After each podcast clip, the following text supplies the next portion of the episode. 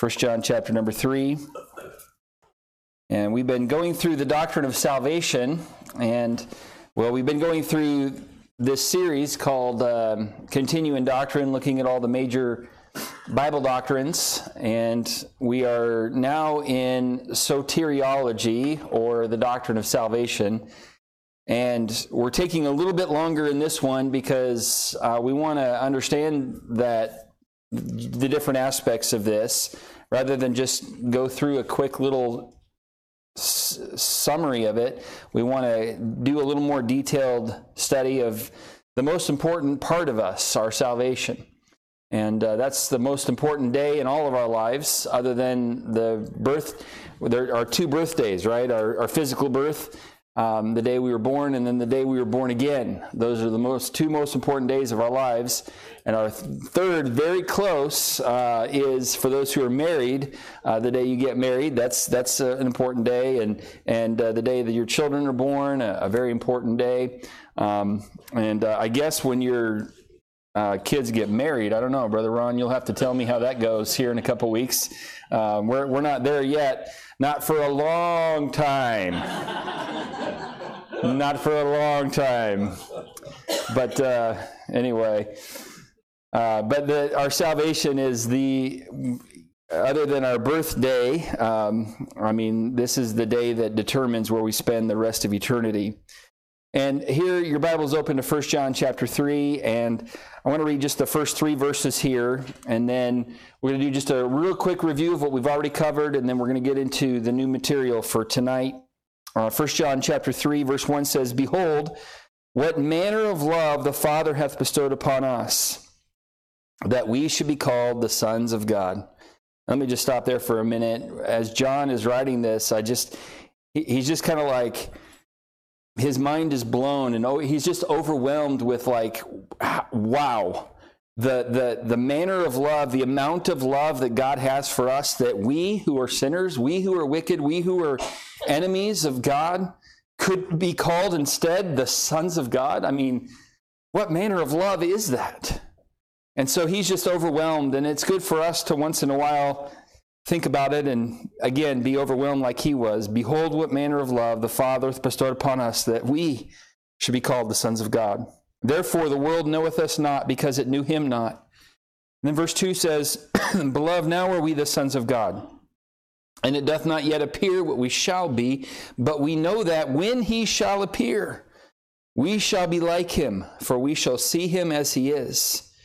And every man that hath this hope in him purifieth himself, even as he is pure. And in these three verses we're going to look at here in a moment, um, the kind of the uh, the timeline of things that happen for those who are in Christ. All right, well, as we've gone through this uh, little mini series within the series here, as we've talked about salvation, first we looked at the problems of salvation, and we talked first about the holiness of God. Now, you might think, well, that's not a problem, and it's not a problem. I mean, that's just who God is. He's holy, holy, holy. But when it comes to us getting to heaven, uh, that that de- definitely is a major barrier to us getting to heaven because he is completely, totally pure. It says here in verse number three, um, even every man has this hope in him, purifieth himself, even as he is pure. He's totally pure, he's holy, and we're not. And so that poses a tremendous problem. So, the holiness of God, we talked about the sinfulness of man and our condition. And then we talked about the penalty for sin, our, our course, where we're headed. Um, and uh, because of our sin, we're all headed to a place called hell. That's what we all deserve. We all deserve to perish. Uh, we all deserve to be consumed. And uh, it is of the Lord's mercies that we're not consumed. And, and there is a penalty for sin. The wages of sin is death. And because of all of our sin, we all deserve that penalty. And, and all of those things pose tremendous problems the holiness of God, the sinfulness of man, the penalty of sin. And we mentioned, secondly, uh, the provision for salvation or the provision of salvation. So there was tremendous problems, but to God be the glory and thanks be to God that He has provided a way of salvation. And uh, that's the message that Brother Ron and, and Miss Rachel are, are passionate to get out there in Croatia and the Shipmans in Germany and, and us here in Moore in Oklahoma City uh, Metro. Uh, we're to try to get that message that God has provided a way of salvation. And uh, he provided a he provided a way. And I again like how um, when in Genesis chapter 22, when Abraham's going up the mountain with uh, Isaac, his son, and, and his son goes, Hey, I see the, I see the fire, I see everything, but, uh, but where's the sacrifice? And, and I love how Abraham says, uh, God will provide himself a lamb. And he did provide a lamb, but he provided himself as the lamb because God became flesh and dwelt among us, and he became the Lamb of God, which was slain from uh, the foundation of the world for our sin. So God provided a way of salvation. Then last Wednesday night, we looked at, thirdly, the price of salvation. We looked at what it cost. And uh, while it is a free gift to each and every one of us, it was not free for the person or for the Lord who purchased it. And we talked about the fact that the price of salvation, it was extremely expensive. And we walked through uh, the fact that Jesus uh, shed his blood for us, and we looked at all the different uh, moments where he shed blood in the Garden of Gethsemane, as, uh, and then the scourging and the um, crown of thorns, and then uh, remember they put the robe on him, and then they ripped the robe off of him, and and exposing those wounds once again, and um, and then, of course, the nails and then the spear, all, all those things produced or caused him to shed his blood. So it was extremely expensive and it cost him his life and his blood. It was exclusive. In other words, it was the only payment that could be paid for our sin. There's nothing else that could have been done. It was exclusive. And then, thirdly, we mentioned it was enough. And the fact is that um, it was enough to forgive me. That, that payment that was made, it was, it was enough to forgive me of all my sins, past, present, and future. But not only was it enough to forgive me of all my sins, it was enough to forgive you of all of your sins and, and the sins of all those living in Croatia, all those living in Germany, and all those living here in, in Oklahoma City area and, and, and throughout the whole world. And uh, so it was enough, and I'm thankful for that. Now, number four tonight, or number one on your outline, uh, as you're taking notes there, is the process of salvation. The next thing we want to talk about is the process of salvation. Now, while salvation happens in a moment of time, when we're born again, so you know, most of us, uh, I, I don't know if you remember your exact time when you were born. Uh, of course, you probably don't remember it like, oh yeah, I remember what time it was when I was born you had to be told what time it was you were born. I actually know the time I was born. My parents told me that I was born at 6:15 p.m. And uh, so I, you know, my mom and dad, you know, it was during the the daytime ish, kind of early evening. Luke was born. Um, I, am not going to remember all the exact times of our children. Don't tell my wife. Um, but uh, it was about seven o'clock in the evening. Seth, you were born about 11 o'clock in the morning, a little after. Faith was born about one o'clock in the afternoon, and Mark he was born about five in the morning, and um, and it's rough, uh, rough estimates there. Uh, but anyway, we, we have an exact time when we're born, and same thing is true with salvation. There's an exact time that we are born again, and while that happens in a moment, um, there are there are things that happen um, in, in, our salvation, and there is there is a process here. Now, uh, let me let me kind of go through this and, and go through the outline and explain it to you what I mean by the process. Okay, um, it, it happens in a moment, but there is still a process of salvation. So. What happens at the moment of our salvation is we look back at the moment in the past. In the past, first of all, we are saved from the penalty of sin. So in the past, first we are saved from the penalty of sin. In that moment of our salvation, when we were born again, when I was 12 years old, when I placed my faith in Christ, and, and that's when I was saved, that's when I was born again, that's when I was saved from the penalty of sin. So no longer now am I going to have to spend eternity in a place called hell. at that moment, I was saved from the penalty of sin. Remember John 3:16? We all know it. For God so loved the world that he gave his only begotten son that whosoever believeth him should not perish. So at that moment, we no longer have to perish. We no longer have to pay the penalty for our sin that we all deserve to pay. Um, so, in that moment of salvation, as we look at it in the past, we are saved from the penalty of sin. While we all deserve to perish in a place called hell, because of his mercy, we can be saved from the penalty of our sin, and that happens in a moment. Our eternal address goes from hell to heaven in that moment. Um, and I'm thankful for that. So as I look back at the day of my salvation, that was a day when the penalty of my sin was taken care of. I went from a future resident of hell to a future resident of he- heaven. And actually, in that moment, I was made a citizen of heaven at that moment. It's as good as done. And so in the past, we are saved from the penalty of sin. But then, um, and, and we see that here in, in 1 John 3, in verse number 1. Um, it says, Behold, what manner of love the Father hath bestowed upon us, that we should be called the sons of God. So, in that moment of our salvation, uh, we are called the sons of God. We become part of his family, and no longer do we have to pay for the penalty of our sin. Okay, so in the past, we're saved from the penalty of our sin. What about the present? Secondly, let's look at the present here. Present, we are saved from the power of sin. So, as we continue to grow in our Christian life and go through our Christian life, we, we have been saved from the power of sin so that no longer do we have to sin any longer. And we see this in verse number three here every man that hath this hope in him purifieth himself, even as he is pure. So, we are to purify ourselves, and we can. We can live a holy life, we can live a righteous life because of what happened in that moment of salvation. So we are saved from the power of sin. No longer does sin have power over us.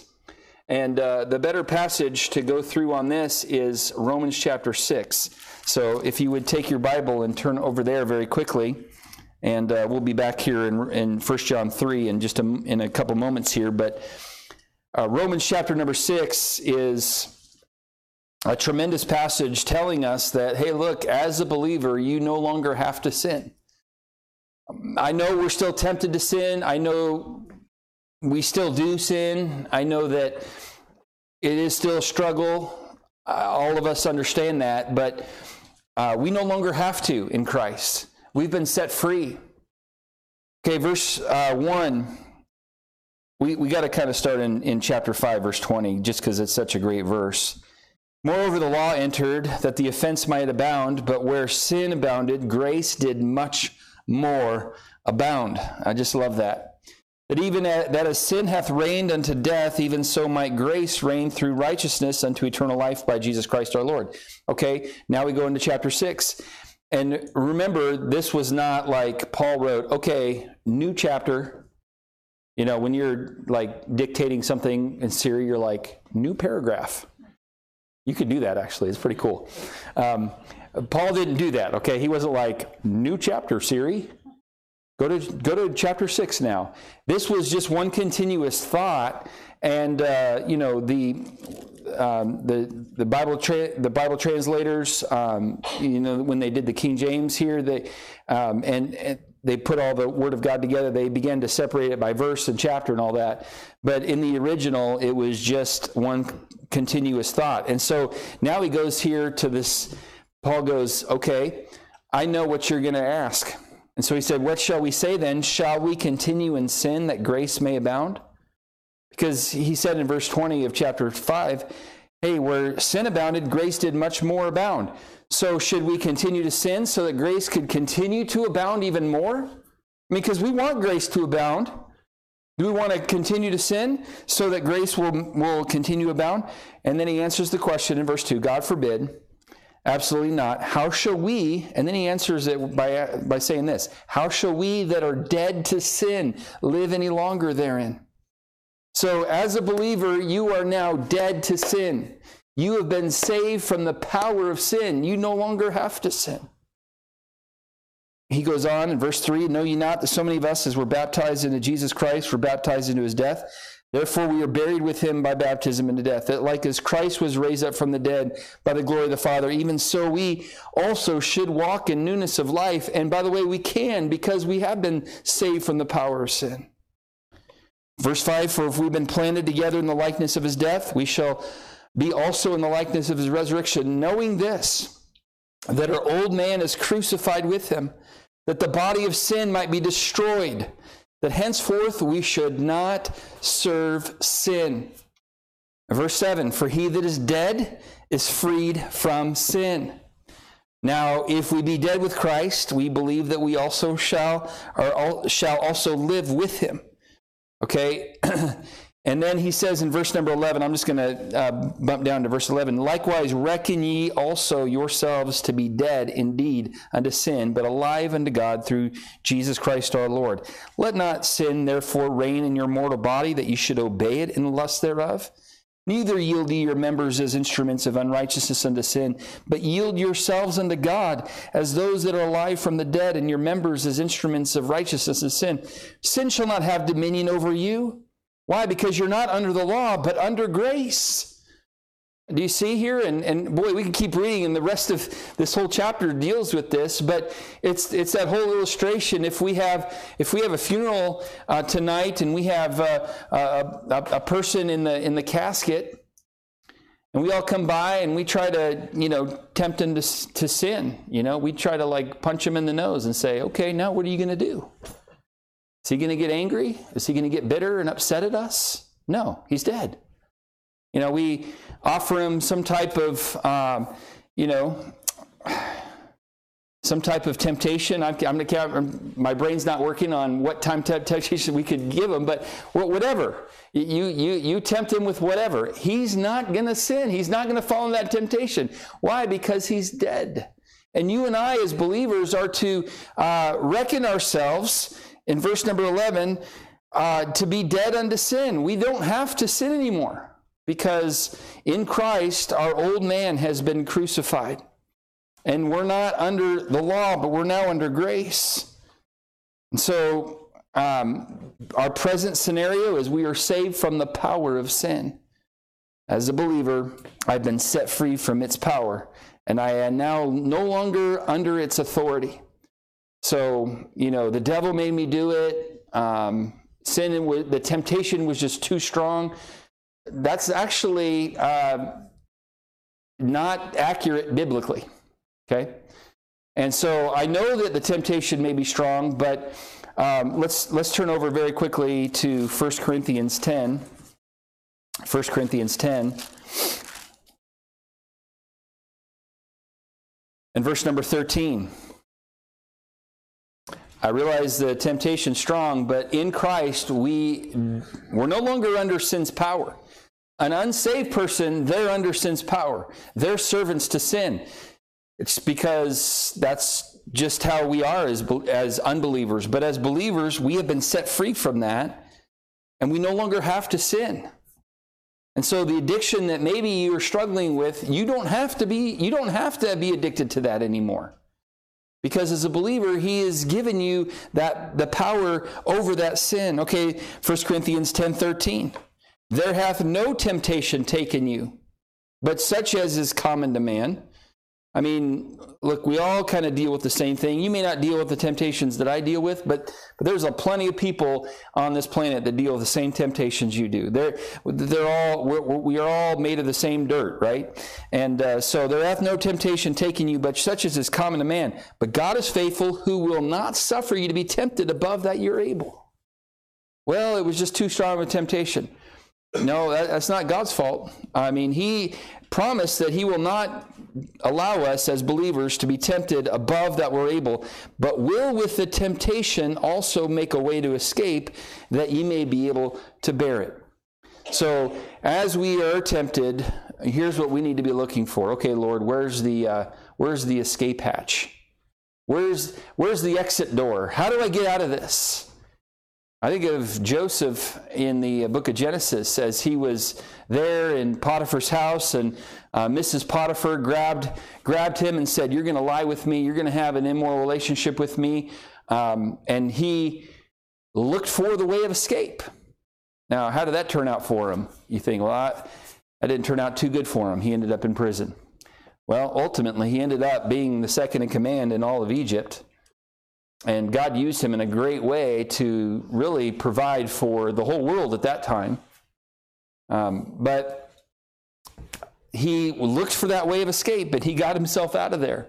So when we're tempted to sin, we need to look for that way of escape and run through the, that door instead of saying, oh, I have to sin. Uh, actually, biblically, no, you don't have to sin. You've been set free from the power of it as a believer. Okay, let's go back to uh, 1 John chapter number 3.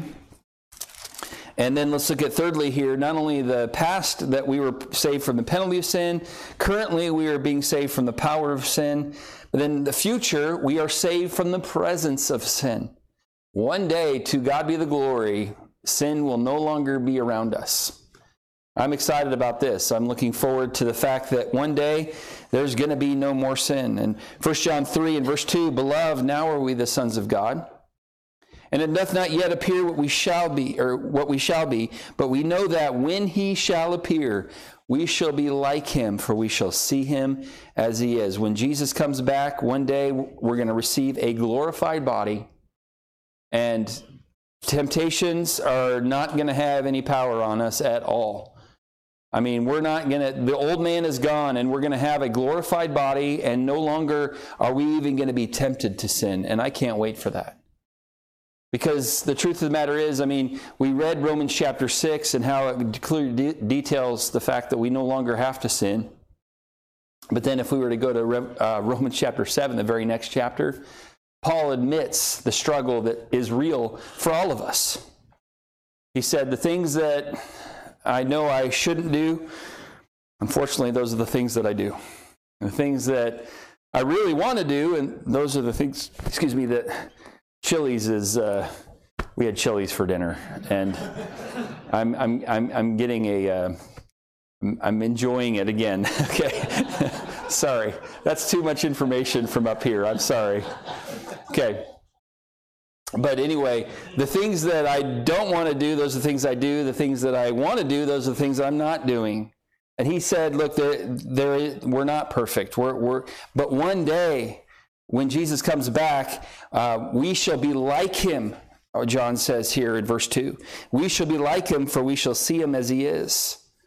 And I, I'm looking forward to that day. Revelation 21 and verse 27. It says this, and there shall in no wise enter into it anything that defileth, neither whatsoever worketh abomination or maketh a lie, but they which are written in the Lamb's book of life. So when we go to heaven, there's not going to be sin in heaven.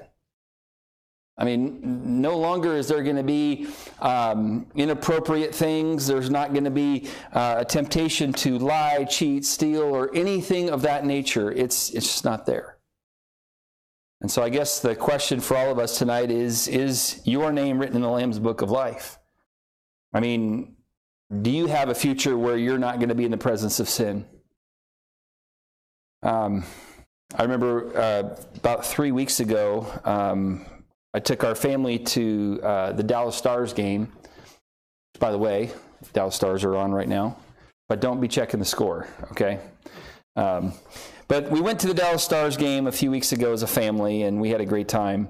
But when we were, we, we parked, and I, I purchased the tickets on my phone. You know, I think earlier that day, or or or maybe the day before, and I kind of forgot about it until we got to the game, and we're walking to from our from our car to the stadium and I'm like okay I got to just pull this up and and get the things and I and I kept trying and it said uh, we have no record of your tickets and I'm looking at this thing and I'm walking with my family to the game. We had driven three hours down to Dallas and we're walking to the game and I'm like, okay, something's not right here. And I try again and it says, yeah, um, something is wrong. Uh, try again later. I'm like, the game is about to start. We got to, I don't want to try again later. I want this to work now. I, I need my tickets.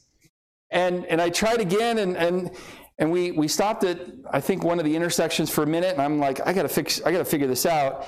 And uh, finally, I got it working, and I'm like, okay, I've got our tickets. Okay, all is well. Everything, we're all gonna get to go to the game. And, and the kids were starting to panic, like, we're not gonna get to go in. Um, And uh, I was starting to panic. I'm like, I'm not to get to go in. I think I wanted to go in more than everybody else. Um, now, here's here's the deal. Okay, I, I share that little story with you to say, um, and to ask you, do you have your ticket to heaven? Um, because if you don't, you're not getting in. And uh, we already talked about how God provided a ticket for you. It was expensive for him. It's the only ticket you could have. It's, it's sufficient enough to get you into heaven, but do you have it? Has there been a moment in your life when you received Christ as your Savior, when you trusted Him um, with your. Uh, has there been a time when you were born again? And if not, tonight's the night to get that settled. It really is. Uh, don't wait till tomorrow because you don't know what a day may bring forth. Our life's a vapor, appears for a little time, and then vanisheth away. So, do you have your ticket? Well, let me go to the next thought here, the next major thought, and I don't know how far I'll get with this, but I do want to at least start it tonight. I want to talk about the prerequisites for salvation. Prerequisites for salvation. So, what is necessary for salvation? How does someone get saved? What is required of us? Now, simply put, nothing, but there are but, but, but there's a caveat to that, okay? I want to explain it a little bit. And um, now, now we know that most of us know that we're not saved by works, right? We, we can't be saved because we're part of a church. Uh, we can't be saved because we're a member somewhere of a church that, that doesn't get anybody heaven. We, we don't get saved through baptism. Remember the uh, thief on the cross? When he was there uh, right next to Jesus, and he said, Remember me when thou comest into thy kingdom. And, and, and Jesus said, Today thou shalt be with me in paradise, as long as you come down from the cross and join Cornerstone Baptist Church and get baptized and start tithing and get involved in ministry, then, then you'll be with me in paradise. No, no, no, that's not what he said, of course. We know that he said, Today thou shalt be with me in paradise. He didn't come down from the cross and do any of those things. So salvation does not it does not come through works or anything we can do. We cannot earn salvation. In fact, Jesus said of those who um, were involved in church and uh, doing all these religious things, that still does not guarantee that does not guarantee anybody a place in heaven. In Matthew chapter seven, verses twenty-one and 20, through twenty-three says. Not everyone that saith unto me, Lord, Lord, shall enter into the kingdom of heaven but he that doeth the will of my Father which is in heaven, many will say to me in that day, and, and the sad word in that whole, that whole phrase that I just said is the word many. Many will say to me in that day, Lord, Lord, have we not prophesied in thy name? In thy name have cast out devils, in thy name done many wonderful works. Then I will profess unto them, I never knew you. Depart from me, ye that work iniquity. So there's going to be, you know, somebody asked, you know, you Baptists, you believe you're going to be the only ones in heaven? Okay, no. Um, in fact, I believe that many Baptists are not going to heaven. Because there's a lot of Baptists who are doing good things and they're involved in the church and all that, but they haven't really ever been born again. And they're relying upon their good works. Yes, even Baptists. And I hope none in our church, but if that's you, uh, you might be involved in a lot of things here, but that doesn't guarantee you're going to get into heaven because, again, and here's why I know that, that, that, that there are going to be Baptists that are going to not be in heaven because Jesus said, Many will say to me in that day.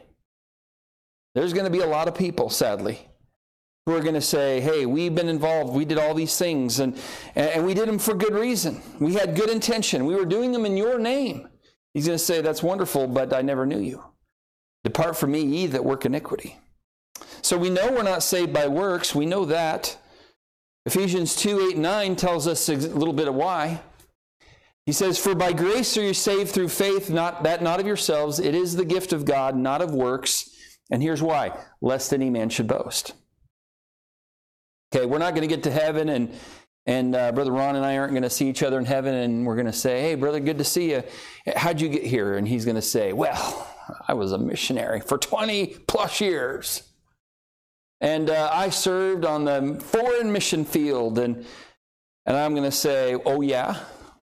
Well, I was a pastor in Oklahoma. Take that. Boom.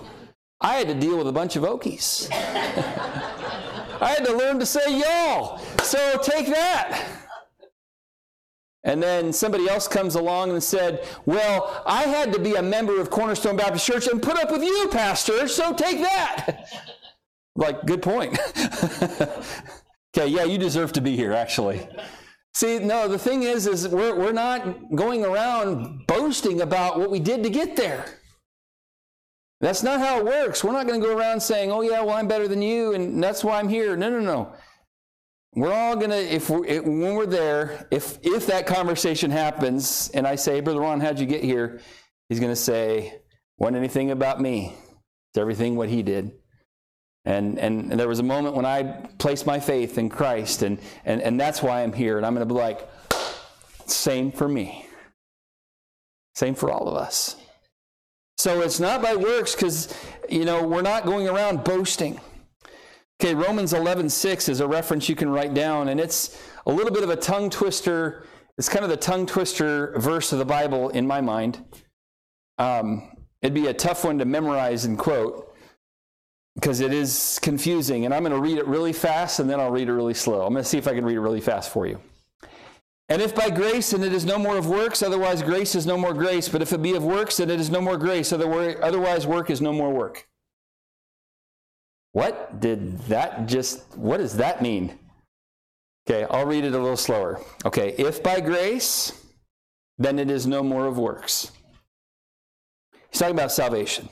If by grace, then it is no more of works. Otherwise, grace is no more grace.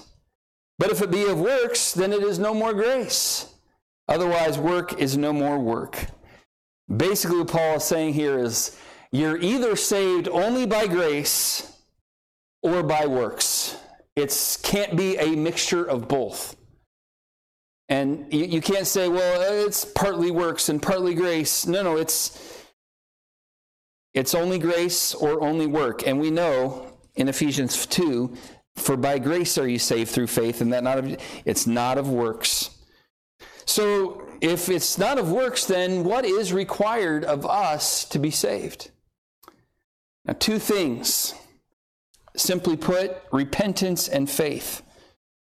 And we're going to unpack these two for a little bit.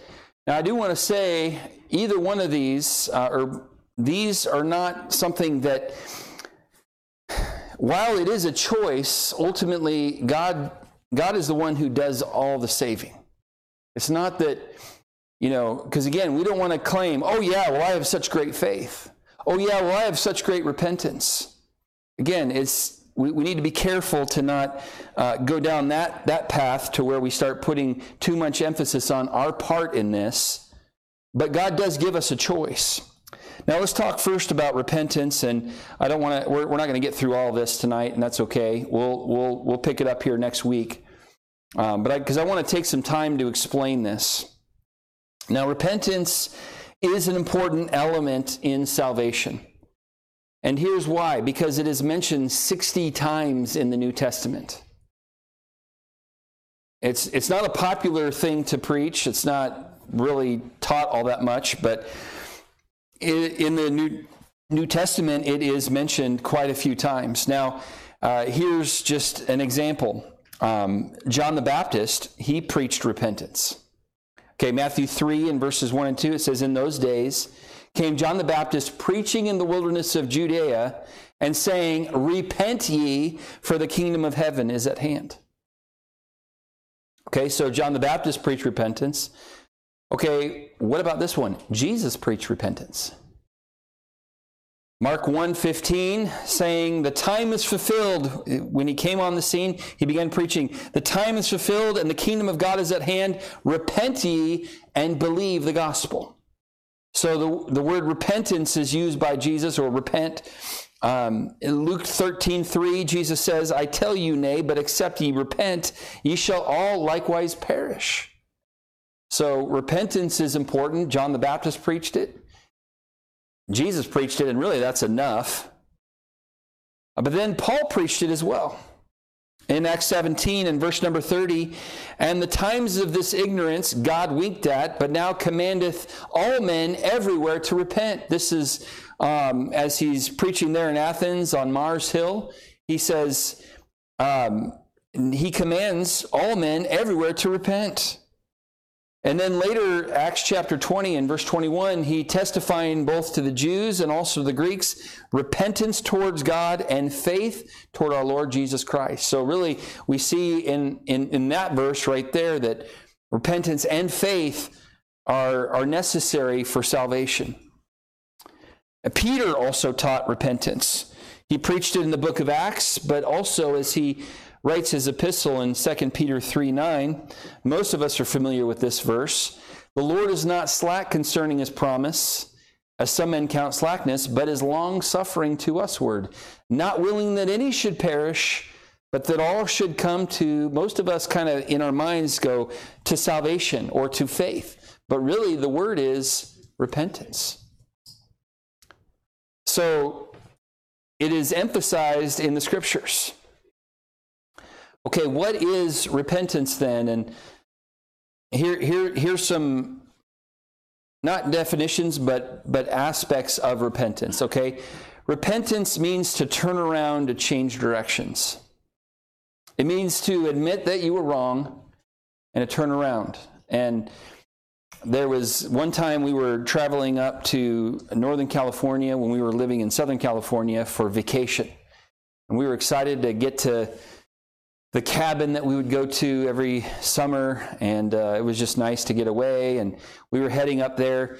Well, we were bringing a trailer, and uh, the trailer. Um, something happened in the trailer and I had to stop on the side of the road and and uh, fix it. We went through some pretty terrible wind and so I had to try to fix it, and then we got off the, the freeway to get some like more bungee cords and things like that at one of those truck stops. And, so I fixed the trailer, and then we get back on the freeway, and we're, we're heading down, and, and I'm about 20 minutes down the road, and I realize instead of going north, I am now going south. So when I got on that, got off the freeway to fix the trailer, when I was coming, got back on the freeway, I, I didn't, I wasn't paying attention. I went back south, and Julie's like, "What, what's going on?" And I'm like, ah, "I'm going the wrong direction." And the problem was the turnaround, the next exit was way down the road. I think it was another 10 miles down the road. So that whole little journey took like an hour. And I was pretty upset. But I could have just said, you know what? Let's just go home. But when I realized I was wrong, I had I was willing to turn around. So that's repentance. Okay? Repentance means to turn around to change directions. And when it comes to our relationship with God, it's hey, I'm going the wrong direction in my sin. I, am on my way to a place called hell. And if I continue down this path, I'm going to end up there. And yet God has made a way, so I'm going to turn around and turn from that to the Lord. That's repentance. Okay, repentance also is to admit that I am a sinner before God.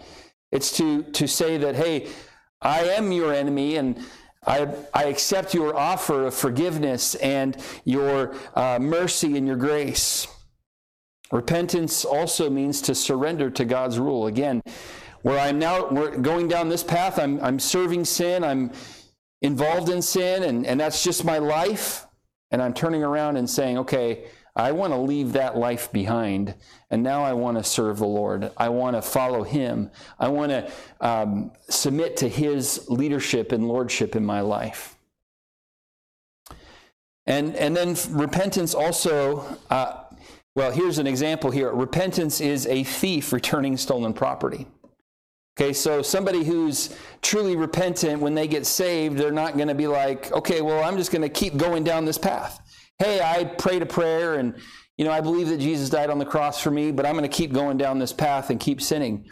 No, now repentance means I'm going to make things right. I'm going to get things right in my life. Not perfection, not sinless perfection, but there's going to be a change. You think about Zacchaeus when he got saved, for example. Remember Zacchaeus? He was the wee little man, wee little man was he. And he climbed up in the sycamore tree for the Lord he wanted to see. You know the song. Okay. You, you can't mention Zacchaeus without going to the song, okay? I can't in my mind. Um, but what happens after he gets saved, right? He believes on Christ, and Jesus says, Today salvation has come to thy house. Well, what happens after that? He realizes what he has done. He realized the direction he was going. He turned around and said, I don't, I don't want to do that anymore. In fact, I, I need to make some things right. I have cheated and stolen some, pe- some people's money. And, and, I need to make that right. And he, he could have just given back the money he stole, but he did it up four times. That's repentance. That's getting things settled. That's getting things right. The prodigal son in Luke 15, as he realized, as he was living for himself and, and, and, and, and, wasted his substance on riotous living, and, and, and he kept going down this path, and finally he kind of hit a place where he's, you know, in the pig pen and eating the slop that the, kid, the pigs eat. And he's like, What am I doing here? My father's back home and Maybe, I, maybe, maybe he'll let me be one of his hired servants. And so he, he, he rises up and, and turns from his life, the course of his life. There's repentance in his life, and he walks back towards his dad. Of course, his dad's waiting for him and runs to him, hugs him, and kisses him. And that boy had to reek to high heaven. And he put his arms around him and, and planted a big old love and kiss on his son. But repentance is getting up and turning around and going home. And then one more example, and then we'll we'll close for tonight and talk about faith next week. But uh, 1 Thessalonians chapter number one. Let's turn over there real quick. I want I want to show you this verse, and I'll make a couple comments about it, and then we'll wrap it up. But 1 Thessalonians chapter number one, verse number verse number eight or verse number seven and and then through verse nine i said one verse okay three just to give us context here okay verse seven so that ye were in samples to all that believe in macedonia and achaia so the church there at thessalonians Thessalon, thessalonica i'm sorry they were examples to all that believe there they were they were a great church Verse 8 says, from, For from you sounded out the word of the Lord, not only in Macedonia and Achaia, but also in every place. Your faith to Godward is spread abroad, so that we need not to speak anything. I mean, this church was doing the work on getting the gospel out. I mean, their faith was just kind of widely known. Everybody who Everybody who heard from the Thessalonians just knew that this church family was, uh, was a good church family. They were getting the gospel out. Their faith was well known in that area, in every place. And Paul said, We didn't even have to really, we were kind of bored. We didn't have anything to do because you guys did a great job. Okay, but verse number nine, here it is. For they themselves show of, show of us what manner of entering in we had unto you, and how, here's the repentance part of the uh, verse that I want to show you. How ye turned to God from idols to serve the living and true God. So at one point, these people that lived in Thessalonica were heading down this road, right, in sin, in worshiping false idols. And then all of a sudden, the gospel came, and then they turned from those idols unto God and started serving God. So that's repentance. So tonight, if you say, well, I, I've been saved, I prayed a prayer, but I'm still serving sin and, and, and walking down this path, and I've never had a desire in my heart to follow God and to live for God. Well, I wonder then if there's real repentance and real salvation. Again, I know you can take this a little too far to where it becomes a work, but it's not a work. It's just this moment of realization that I'm heading the wrong direction. I'm turning around to serve Him in, in salvation. And I hope that makes sense. And we'll talk more about the faith aspect of this next Wednesday night. And I hope that you'll come. And uh, so, um, if you're, everybody just has to come back to next Wednesday night, okay, to, to hear the rest of the message. That's that's just the bottom line. Let's pray together, and uh, we'll uh, we'll take some prayer requests here and uh, we'll conclude our service in a little bit. Let's pray. Lord, thank you for the time together tonight to discuss the importance of salvation and the the process. Uh, thank you, Lord, for the fact that in salvation we are saved from the penalty of sin. We no longer have to perish. We never, no longer have to go to a place called hell that we all deserve. But we're grateful for your grace that has rescued us from that. Thank you, Lord, that as believers, we no longer have to sin. We've been saved from the power of sin. And Lord, you've made us free from that. And Lord, help us to live in such a way that exhibits that. Help us, Lord, to not just have the excuse, well, it's just a, such a strong temptation to me. Help us to realize we've been set free from that. Help us to realize that and, and to reckon ourselves dead indeed unto sin.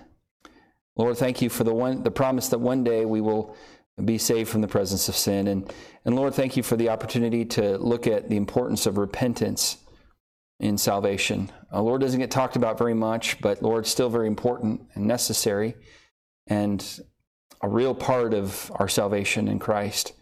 And uh, Lord, I pray that if there's one here tonight that's not truly saved, Lord, may they get that settled tonight. May they may they place their faith in you and repent of their sin and, and trust you alone for their salvation. And stop depending upon themselves and anything they can do.